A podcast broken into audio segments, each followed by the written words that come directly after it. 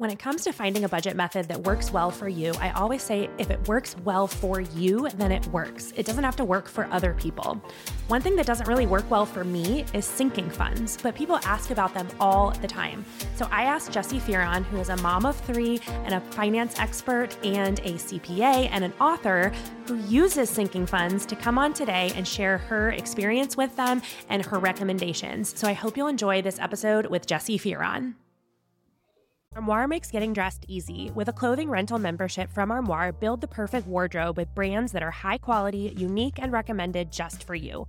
All you have to do is take a five minute style quiz and select items from your dynamic, personalized closet. The styles will show up at your door in as little as two days. Then, when you're ready for new clothes, just swap them out for more new to you styles.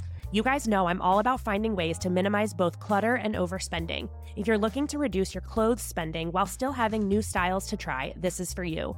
I have a couple events coming up that I'd love to have new pieces for. With the clothes I got from Armoire, I can have multiple high end options for the price of one outfit. Right now, my listeners can give Armoire a try and get up to 50% off their first month. That's up to $125 off. Just visit armoire.style slash debt free mom. That's armoire.style, A R M O I R E dot style slash debt free mom to get up to 50% off your first month and never worry about what to wear again. Try Armoire today.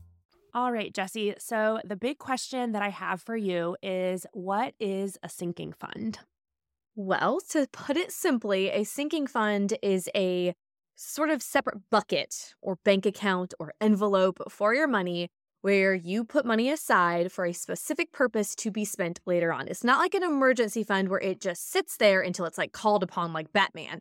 It's more specific than that. It's your car needs to have the oil changed and you just take that money out of your auto sinking fund versus having to adjust the family budget same with vacation instead of you know trying to make a vacation happen within your budget you just set a little bit aside from every paycheck to save up for the vacation. Same with Christmas. It comes from the accounting term sunk cost, which is where you're not going to like recoup these costs later on. Like, this mm-hmm. is not mm-hmm. like an investment where you're going to make money on this. No, it's like it's sitting in this account for a designated purpose to be spent and go bye bye, and then you'll have to replenish it later on.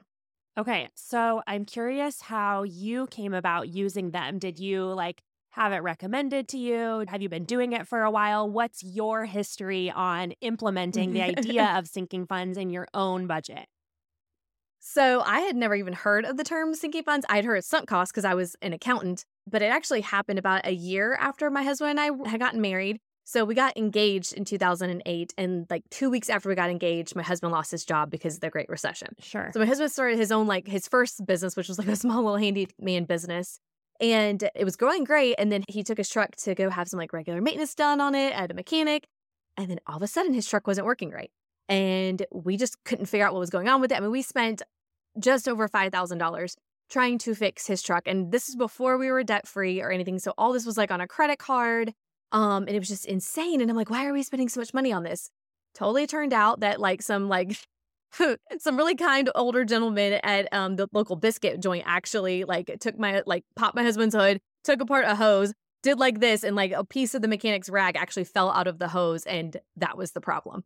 No joke, that was the problem. Spent five thousand dollars because there was like a piece of a rag and a hose somewhere. But so I decided at that point, I'm like, this can't keep happening. Like my car needed an oil change. I'm like, I should be able to pay for an oil change in my car. Like this is like part of car ownership. You have to change oil in your car. And so I was trying to figure out how to make this work because we were also newlyweds. So it's like, how do we manage money together? And so I came up with this idea of just opening up a separate bank account. And it just started with the auto fund. That was it. And so I, I actually remember the exact amount that I budgeted every month was $75 every month to go into this fund. And it was just going to be there to take care of any car maintenance things. And I set this goal of like, okay, well, I wanted to have enough to put a brand new set of tires on my husband's truck or my car that was my goal and so that's what i now refer to as like a threshold amount in a sinking fund is the minimum amount that you want to have in that account and then that's all you need to save and then you just move on to something else. So you started with an auto fund. How many do you have now? How many sinking funds do you use now? Hold on give me a second. I did think to count that. Uh, let's see. Five. Okay. Five that we regularly use yeah. okay. And every month you're putting something into them or only looking at that threshold amount to know if an account needs added more So, only looking at the threshold amount, the only one that doesn't have, or the only two that don't have like super set in stone threshold amounts is the vacation and Christmas fund. Typically, because we just save kind of all year for those, and those like savings amounts are really small. Like right now, we're just putting $5 in the Christmas sinking fund every paycheck. Mm-hmm. So, it's not very much. But, you know, anytime that we use the auto account, and it dips below our current threshold, then that kind of becomes the priority is the same whenever we use our kids sinking fund because I homeschool my kids. And so if I've had to buy curriculum or they need clothes or we're paying the sports fees because that's insane. And that comes out of that fund. And then we have to replenish that one. So those ones have more of a set in stone threshold than the Christmas and the vacation ones. So, how do you decide if someone wants to have a sinking fund, but they haven't even started? How do you decide what your monthly deposit is going to be into that sinking fund? I would first look to come up with what your threshold is, because then you know what your end goal is. Mm. And this can be any number amount. Like uh, sometimes I think people overthink this. They think they have to have thousands and thousands of dollars. It can be $200. dollars mm-hmm. It can be whatever you need it to be. But come up with that threshold amount and then take an honest look at your budget and see, okay, well, how much can we spare from the budget currently? Like what's realistic? I mean, obviously we can make adjustments and we can cut spending here and there to make more wiggle room, but what is realistic? And then how much time is that going to take to reach that particular sinking funds threshold limit? I think like a Christmas one is kind of easy to do because you're like at any point in the year, you know exactly how far away Christmas is, right? Unlike yes. a car maintenance where it's like at any point it could pop up. You can you can yeah. Say, you okay, go to if, crank your car and the battery doesn't. Yep, it, doesn't, doesn't know it doesn't work anymore. Started that sinking fund.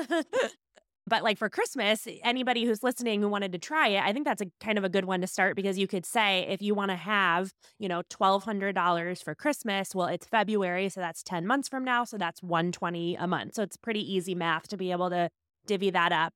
So, one of the common questions I had, I put up a box about the sinking funds today and had a lot of people write in their wonderings because I said, if you want to know something about sinking funds, let's ask Jessi because I don't really know one of the things that came up was where do you actually put the, the sinking fund? So some people were like, is it cash? Is it its own separate savings account? Is it all lumped into one saving account? Like where what do you actually do with that money? So, for my family, we have separate bank accounts for the majority of our sinking funds. This just makes it easier to manage money on my end because, you know, it's not just me. I'm managing with my husband as well. And so it just makes it more simple because each sort of bucket of money is labeled for what its purpose actually is. So that makes it a little bit easier and it makes it easier to track. And then I don't have to do as much bookkeeping on my end. I will say that when we're doing a shorter term project, like a couple years ago, we decided to do all new landscaping in our front yard. And so we decided we were just going to set aside cash in an envelope until we had what we felt was a reasonable amount of money. And so, and then we just used that to do that project. And then we just deposited anything that was extra to wherever we felt it needed to go. So it can really work however it works best for others. You know, if it was just me and I was only managing money myself and I didn't wasn't sharing money with my husband, I could totally have it sitting in one account and just have a spreadsheet that said what everything was for. But because it's not just me, the system of having several sort of bank accounts and buckets of money mm-hmm. makes a little bit more sense for us. But I think it's a little bit of trial and error and just seeing, okay, what works best what works best for me and what works best for my husband and where can we come together and, and figure out that sort of common ground I think even in the last, like, I would say five years, I feel like there's so many more options now for online banking tools that let you organize yes. and divide and name the accounts and all that kind of stuff, which can make it so easy. So I use Ally for that. And I know like Capital One does similar, CIT Bank does similar. Um, but I think it's so helpful to not have to either keep mental track of what should be going where, but then also I find like if I just had a giant savings account and it was just called savings and I was like, oh, there's like six or seven different reasons for that, it would feel easy to like pull money from it because it would be like, oh, well, it's just a big savings account.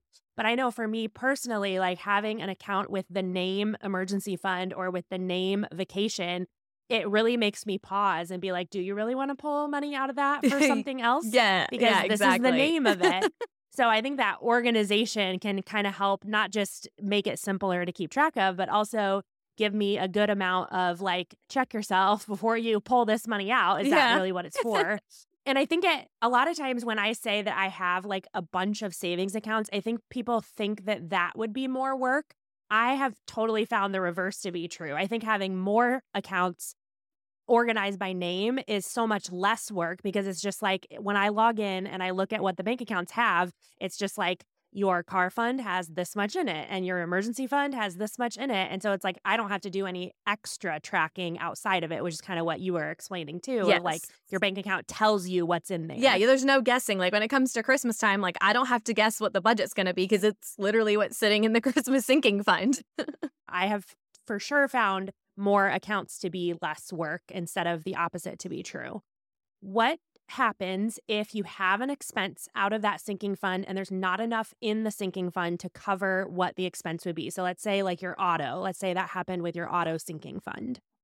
So for my family, that's when the emergency fund kicks in, especially if it's not something that the regular budget can cover. If it's like a 100 Mhm. bucks or less than our regular budget, we could just adjust some things and, and make it work there. But if it's a significant amount of money, then it would just come from our emergency fund and we would just the way we would go. And I mean, and that actually happened last year. My car needed some major repairs and it needed more repairs than what was in the auto fund. And so some of it had to come from our emergency fund. But you know, it's it's even more motivating, I feel like, to then have to replenish that account because it's sitting at zero and I don't want it to sit at zero. So For it's it's incredibly motivating.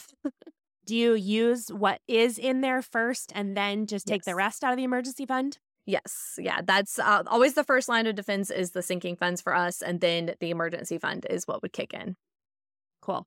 So, three different people asked the exact same question How many sinking funds is too many? How do you know if you're like over organizing your money? Yeah. I mean, I don't know that there's a specific number because everybody's needs are different. But I think that if we get too into the weeds with it, then it is too much. Because I have certainly had too many before. And then I Mhm. realized, okay, like this is kind of silly that some of these, my threshold amount is like only a hundred bucks. Like this is silly. I Mhm. don't know that I need a sinking fund for this. And so I kind of set up little rules for myself of like, if it is less than a hundred bucks, I don't need a sinking fund for it.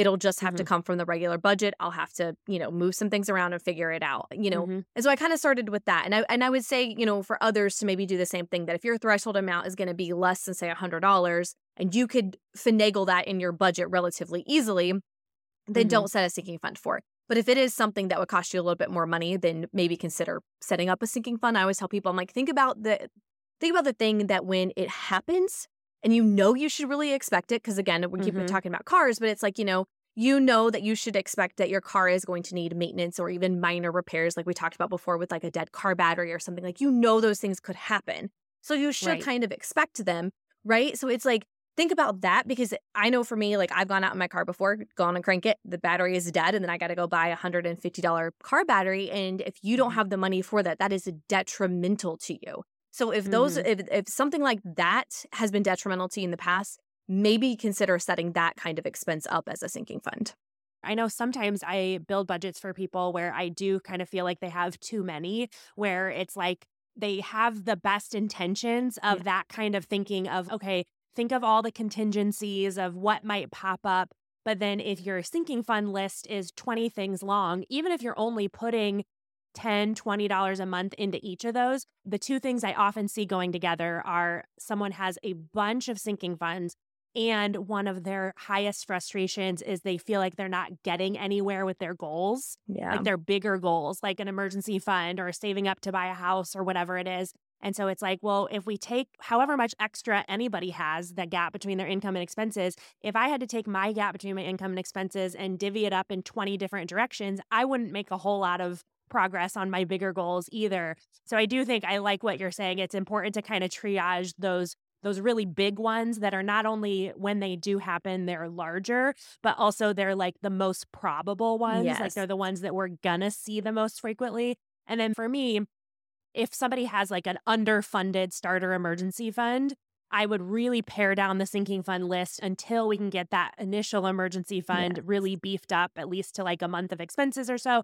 and then we can kind of be like okay now how do i want to add multiple layers of protection to this but without that first starter emergency fund, that takes a priority. I absolutely agree. Absolutely. Because, I mean, like I said, for us, like our sinking funds are our first line of defense, but the, you know, the emergency fund is the big guns, right? Like that's, that's the, Right. the big mama jamma. And so you want to make sure that you have that sort of emergency fund done first before you start trying to set up sinking funds. Yeah. Yeah. For the smaller stuff, you know, like clothes or, you know, those kind of things.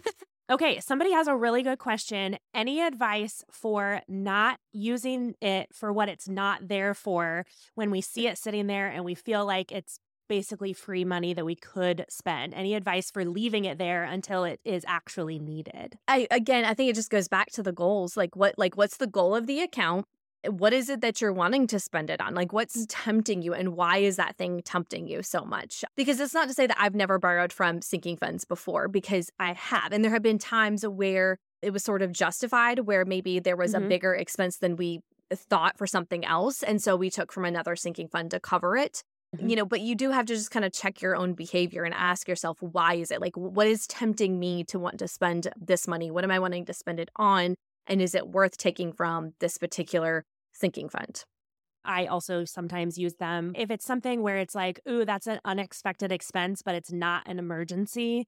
Then I'll kind of look at what I have. And, and again, I don't really, I don't use sinking funds in terms of repeatedly adding money to things, but I do them more in what I call saving sprints, where I'm like, if I'm, you know, three to six months away from a specific trip in mind, then I'll start to sprint to the finish line of saving up for that. And I will use a separate account for that. And I do also default to like, oh, if if it just feels like that sinking fund has a little extra padding than it needs and something unexpected came up, even if it's like an unexpected school expense and I'm pulling a little bit of money from a vacation fund, like I'm fine with that as opposed to obviously either taking on debt or like pulling from the emergency fund for something yeah. like that. So I think it does take practice too. And and like I think what you're kind of getting at is knowing your why. Like why are you having that sinking fund there? It's to protect you from an unexpected expense. Well, if I use it for something else, then have the unexpected expense, I'm going to really be wishing that I hadn't done that. So it's like we have to we have to be more interested in protecting ourselves against those unexpected expenses than we are in buying whatever that thing is we're tempted to get in the moment. Okay, some people said, do you use them frequently enough that you put it in a checking account or do you have all of them in a savings account? So, our Christmas fund is a checking account. That's actually the only one that's a checking account. We tried having the vacation one as a checking account, but I that didn't work very well just because I was too worried that we were going to forget the debit card or something because it wasn't one that we used all the time. And I didn't want that to happen mm-hmm. while we weren't anywhere near home. So, but our Christmas one, that is a separate checking account, but all the other ones are savings accounts. Savings. Cool. High yield savings? Yes. cool. Absolutely. that was uh, that was what the the question was specifically HYSA. So we've touched on this a little bit. If I wanted to add sinking funds to my budget, how would I decide what's a sinking fund and what can just fit within my budget? I think it just goes back to really analyzing the expenses in the past that have caused the most stress and the most heartache. You know, whether it's the auto expenses or if it's all of a sudden finding out that, you know, your kid's been invited to seven birthday parties in one weekend. Mm-hmm. You know, they want to go to all these birthday parties or these all these field trips or whatever it is. Because I know with my kids when they were in public school, we had those moments where it was like, I mean, field trip after field trip, and then we're having mm-hmm. to pay for mm-hmm. this and that. And I'm like, oh my goodness gracious, what am I going to do? And so we weren't really prepared. And I mean, easily between three kids, I mean, we were spending a lot of money that way. So that's when I actually set up a, a sinking fund just for them that I was like, okay, this is where the, that money is going to come from. Mm-hmm. So it just really comes down to kind of identifying those pain points and being like, okay, well, you know, how can we mitigate this from causing catastrophe in the future? And yeah. and again, it, it depends on everybody's budget because for some people, you know, $100 is a catastrophe. And for others, it's 1,000 mm-hmm. dollars that's a catastrophe. So you just right. kind of have to define that for yourself. I think the important question to ask is exactly what you said of like, what has been causing me stress? If occasionally buying shoes for your kids has not caused stress in your budget, you probably don't need a shoes and clothing sinking fund. But if you can look back and say, oh, if I if I had to put the main stressors in my unexpected expenses into a couple categories, it was car and kids and home or whatever it yeah. is. Like those should be your first sinking funds then. Those are good areas to then it like it helps you identify if I would have had a sinking fund, that would have felt different. That would have been a different experience. Yes. So, when you use money out of your sinking fund, how do you actually go about that? Once you find out what the expense is going to be, do you transfer money from the saving to the checking account first, or do you just go ahead and pay for it out of your checking and then reimburse yourself? Because I think sometimes, especially if people are trying to move away from overly using credit cards, they're they are curious but kind of have a hesitation about how would I actually like access and use that money. For us it depends it depends if the money is less than what our buffer in our checking account is. I know you talk about the Mhm. buffer a lot. So if it's less than what Yep. the buffer is, like I'm fine to go ahead and pay it and then just pay ourselves back. But if it's mm-hmm. more, then no, I transfer it first and then pay it. Because you're right, it is like weird going from having that credit card and ha- being able to spend it to not having one. And I haven't had one in a very long time. So, you know, Mhm. so it's like I always forget that making that jump can be difficult. I've gone both directions. I've gone from using a credit card and then I stopped for nine years and then now I've started again. and so I think there's times for all of that. Yes, So if people are like, yes, I have been overly using the credit card and it's causing me to overspend and I'm interested in not using a credit card, but some of these just mechanics of how it would actually work are are a hang up for me deciding to actually take the plunge into using a debit card all the time. I think it's good to hear from people who are doing that like you to be like, "Oh yeah, like I nothing bad would actually happen if I had to use my debit card for this or like with a car for example you can go take your car to the mechanic and get it fixed and there's probably a couple days between when you know that it's broken and when you actually have to pay when they're fixing it and so you're going to have time to like move that around decide where you want to pull the money from especially medical stuff like you could get surgery before you even know Yes. what the bill's going to be and stuff so there's very very very few unexpected expenses where from the moment you find out that you have it to the moment you actually have to like swipe your card and pay for it is like seconds or minutes or whatever that almost never happens exactly. I like. I honestly, I'm sitting here trying to think. I'm like, have I ever had one of those moments where I had to like pay right then and there? I really don't think that I have. Like, I've always had Yeah. a little bit of time to ma- manage that. yeah and even if it is like a towing bill on the side of the road or whatever it's still i've even done things where it's like i can write a check because i know that by the time they cash it i will have already transferred the money or even like you know i can pull the ally app up on my phone and pull money from the savings account into the checking account if I need to. If someone wanted to use cash envelopes, has this been something you've ever done in the past? And could you share your experience, maybe pros and cons of deciding it's especially if they're one of those people where like they're trying to get away from the whole credit card thing what would be some pros and cons of actually physically using cash for some of these things I have done the cash envelope system. We actually did that for quite a few years. I think it works really, really good, especially I I feel like because I'm a saver, so not a spender, but my husband is a spender and he likes having the cash more Mhm. than like having the debit card because he doesn't spend as much. Like he's more aware of what he's spending when it's in cash. And I think it's easier to track it too because you do become more aware when you have that cash with you.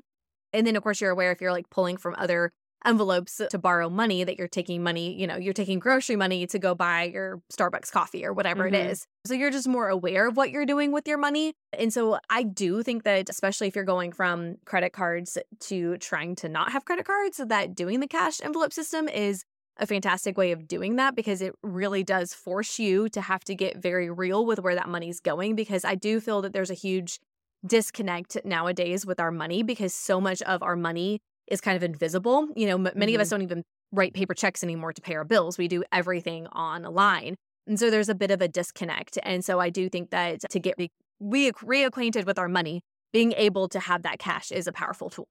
Yeah, it's certainly an awareness booster, especially, you know, if you see that envelope and you see the bills at the start of the pay period or the start of the month, and then you see them physically disappear. It's just a different, it's certainly a different feeling. There's something about holding it in your hands and having to actually turn it over and not get anything back as opposed to a card that, like you said, I think it's invisible money where at, at a certain point it starts to lose its connection with reality where you're like, oh, you just swipe this plastic thing and then you get stuff. And then, like, that's the end of the road. That's all that happens. Exactly. That's it. the fairy So- godmother has shown. I was going to say, it'd be so wonderful if it happened that way. If you're not paid once a month, why are you budgeting that way? A monthly budget ignores the fact that sometimes your expenses are due before the next paycheck is available. A pay period budget is built around your unique pay schedules so that your money doesn't feel like a mess. Create an accurate, realistic plan for getting the most out of each paycheck. Get started budgeting by pay period today with the best-selling budget template and mini course from me, Debt Free Mom. It's available for just $9 at debtfreemom.co/template. Do you know of any budget tools or apps that budget with sinking funds? I don't like the YNAB one or the Every Dollar one. Have you ever seen a tool other than those that could actually track a sinking fund? I have not. I mean, I know that Ally, as you mentioned earlier, has where you can do like the don't they call it buckets? Isn't Buckets, it buckets yeah. on? Yeah, where you can do like the different buckets, but that's not really a budgeting app. So I, to be honest, no, just Mhm. because I'm more of the pen and paper and spreadsheet type of girl. That you know, that's what I prefer. The apps are good too, but yeah, I don't know of one that will do the sinking funds for you. So I think that's all for the Q&A. So some of the things that I'm curious about are how has the way that you've used sinking funds changed over time? Like if you've been using it for a while, are there any things that you can think of where you're like, "Oh, I was gung ho about doing it like this when I first started, and now that I have more experience under my belt and more uh, times of actually using them, now I do it differently." Anything that's changed from the time you started to now? Yes. So I always have felt weird if I stop contributing to a sinking fund. Like, even if it's reached its threshold limit, I feel really weird not putting money there anymore. Like, I feel like something's wrong. And then I struggle really hard. And so I've had to learn that before any adjustments are made, like, I have to sit down and really prioritize where the money that was going to that sinking fund, like, where's it going now? How is it going to benefit us in the future? Instead of just being like, oh, I don't know what to do with this now, and I don't know what I want to take it from here. But, you know, it, like I said, at some point you have to stop contributing to a specific sinking fund because you're going to end up having too much money in there, and then you're not having enough money to do other things like investing, which is actually where we decided that any extra money would go into either the IRAs or the brokerage account. So over time, you feel like you've gotten better at being okay with stopping so that you can focus on other goals. Yes, yes. And like I said, it's, uh, that's always so hard for me. And I don't know why. I think it's, again, just because I'm a natural saver. And so I Yeah. feel weird if I'm like taking away from like a pot of money, you know, like this is how I see it. But, you know, and I feel like I'm supposed to do something different with it. Like, oh, well, I need to come up with a new goal for this. But I don't Mhm. necessarily have a new goal, if that makes any sense. Yeah, for sure. So, what are some of the if if people are imagining themselves using sinking funds and trying to kind of wrap their heads around how it would be helpful? We've hit on cars a lot. What are some non-car things where you're like, "Oh, this is a couple of times where I was so thankful that I had a sinking fund." Home maintenance, if you own your own home, definitely have a home maintenance sinking fund because home maintenance is something you have to do every single year. Mhm. like every year you have to do it. You know, got to buy, you know, HVAC filters and all kinds of stuff. So you definitely want a home maintenance sinking fund um, to help pay for all the maintenance things that need to happen in your house. You know, I talked about kids, pets if you have pets, Christmas, of course, vacations, medical, education. So if you're trying to go back to school or you are in school, but you know, you have to pay for textbooks or anything like that, or for your children, even maybe an educational sinking fund. The reality is just whatever makes the most sense for your life. yeah, I love that. Last question.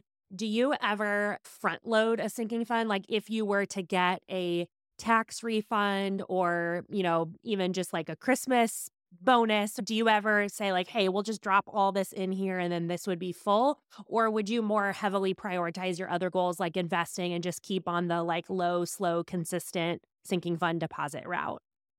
I mean, if it was just my money, I would just totally throw it all into savings and all of my savings goals. But it's not just my money. So we have to divvy it up. So Mhm. some of it will get spent and then others will absolutely get front loaded into any sinking fund that needs to have like kind of that startup cost, if you will. I think it's it's a good time to ask things like that at, in this season right now because I think a lot of people are either I don't know if people are getting their refund yet, but they're certainly close. Yeah, they are because the IRS like paused like when you could file, like they weren't letting people file until I think I like. January 31st. I think it, it gets later every year, I feel like. But anyways, regardless, people people who tend to get a refund are close to receiving that.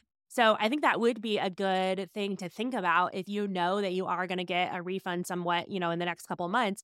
Maybe think about those categories that have been consistent stressors for you and think like even if I took a really small percentage wise portion of that tax refund and jump started a car repair fund and a kids fund, how much better would I feel going into the spring, going into the summer?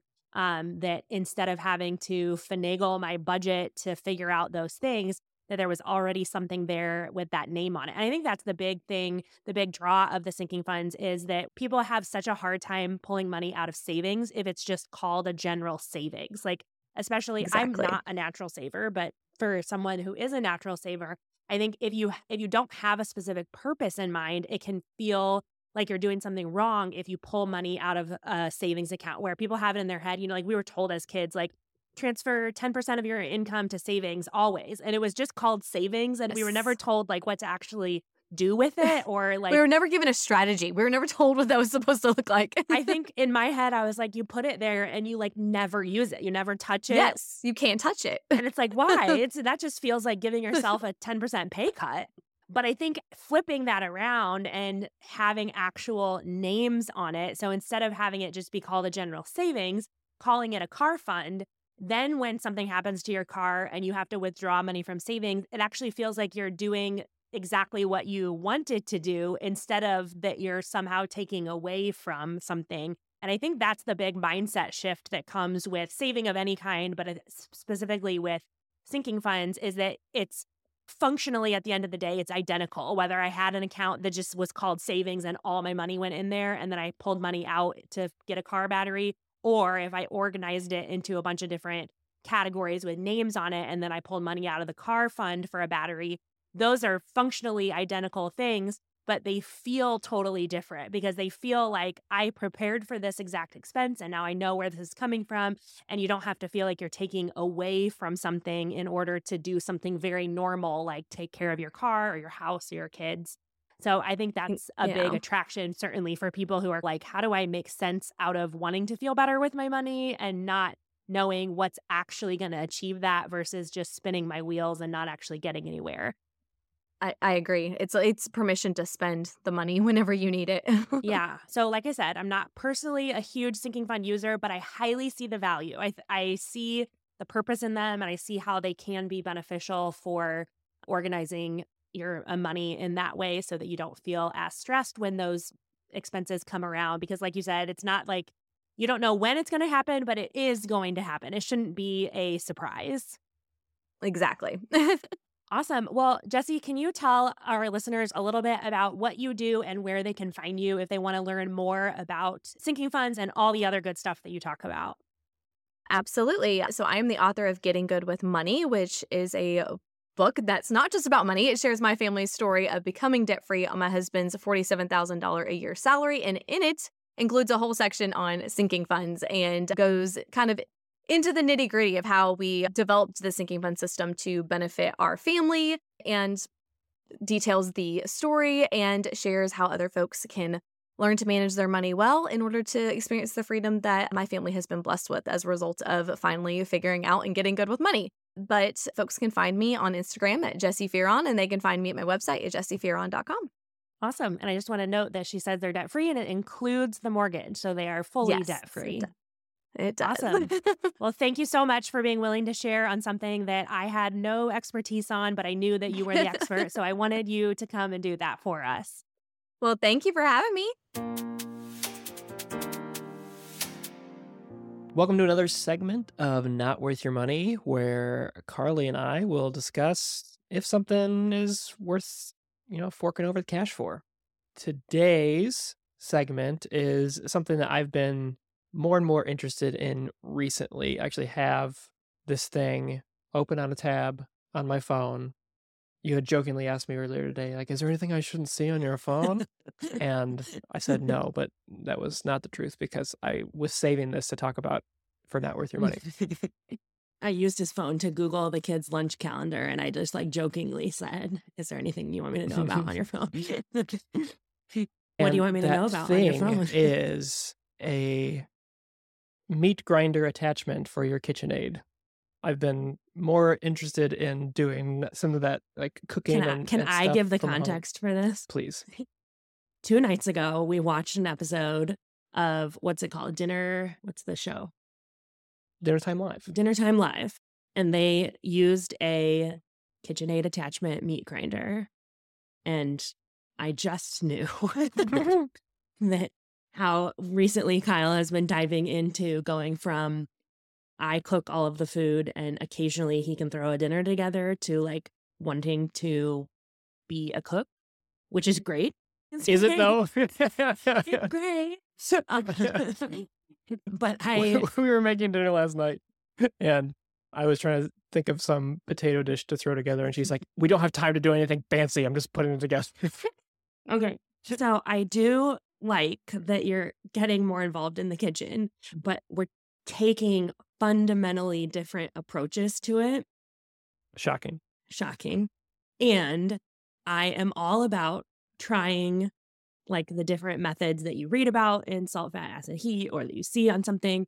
But again, a Thursday at 5:45 p.m. when the kids have not eaten is not the time to start googling for recipes. Like if you had a recipe and you were like this is what I'm making, it would be like okay, but I can in the time that you would have still been like on the landing page of Google trying to decide which recipe you wanted to click on, I already had the potatoes prepped.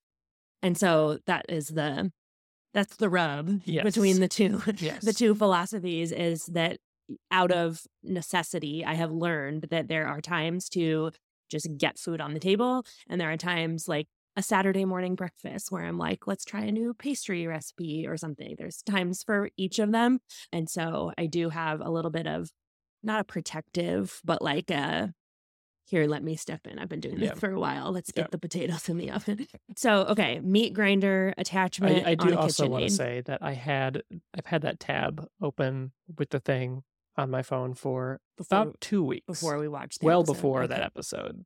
It was more just Okay. confirmation that it was cool and I want to try it. I find raw meat to be disgusting and I want to interact with it as little as possible.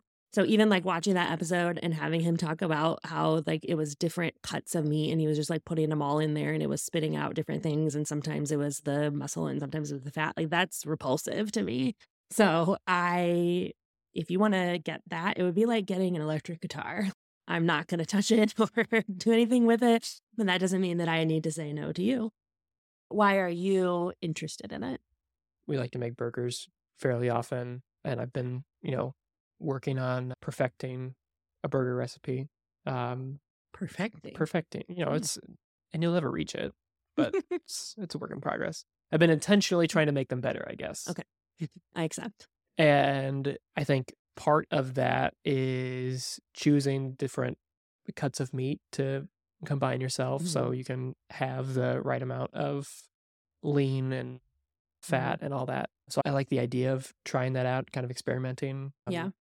And then What's the chef's name? David Chang. Yeah. He's the one that did the episode. Yeah. It was very interesting for to listen to him talk about burgers and say that 70 30 is the ideal fat ratio and that you can't even like buy that in the grocery store. Like I, I know 75 25 is the or no.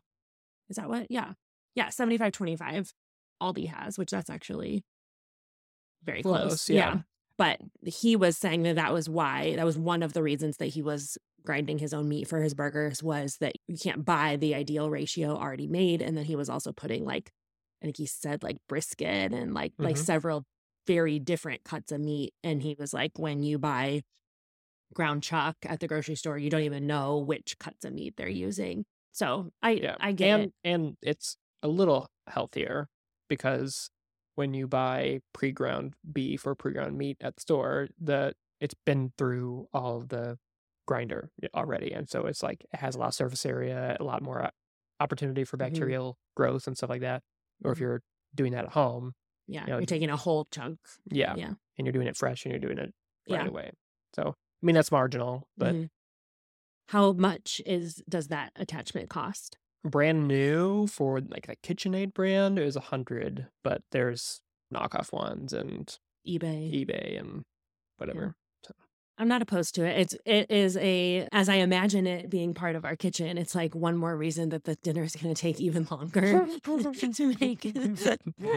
That's not a bad thing. It's a weekend thing. It's a weekend. It's not a It's a weekend grinder. No, I'm gonna scratch that. If you hear that audio in this episode, it'll be a miracle. Carly will not have approved. Yeah. Okay. Well, this has been not worth your money, where we talk about if something is worth the money, and we just made a purchase decision on this podcast. So Apparently, some of our money is going to a KitchenAid meat grinder. you got to listen in on how we make decisions about buying stuff. Live decision making. Mhm. All right. Well, see you next time. See ya. Thanks for listening to the Debt Free Mom podcast. If you want to join me as a guest on the show, go to dfmpodcast.com. The Debt Free Mom podcast is hosted by me, Carly Hill, and is produced, edited, and mixed by Kyle Hill. Music for this episode was written by Kyle Hill. Hit subscribe wherever you're listening to join in with every new episode as we grow our confidence and contentment in our personal finances.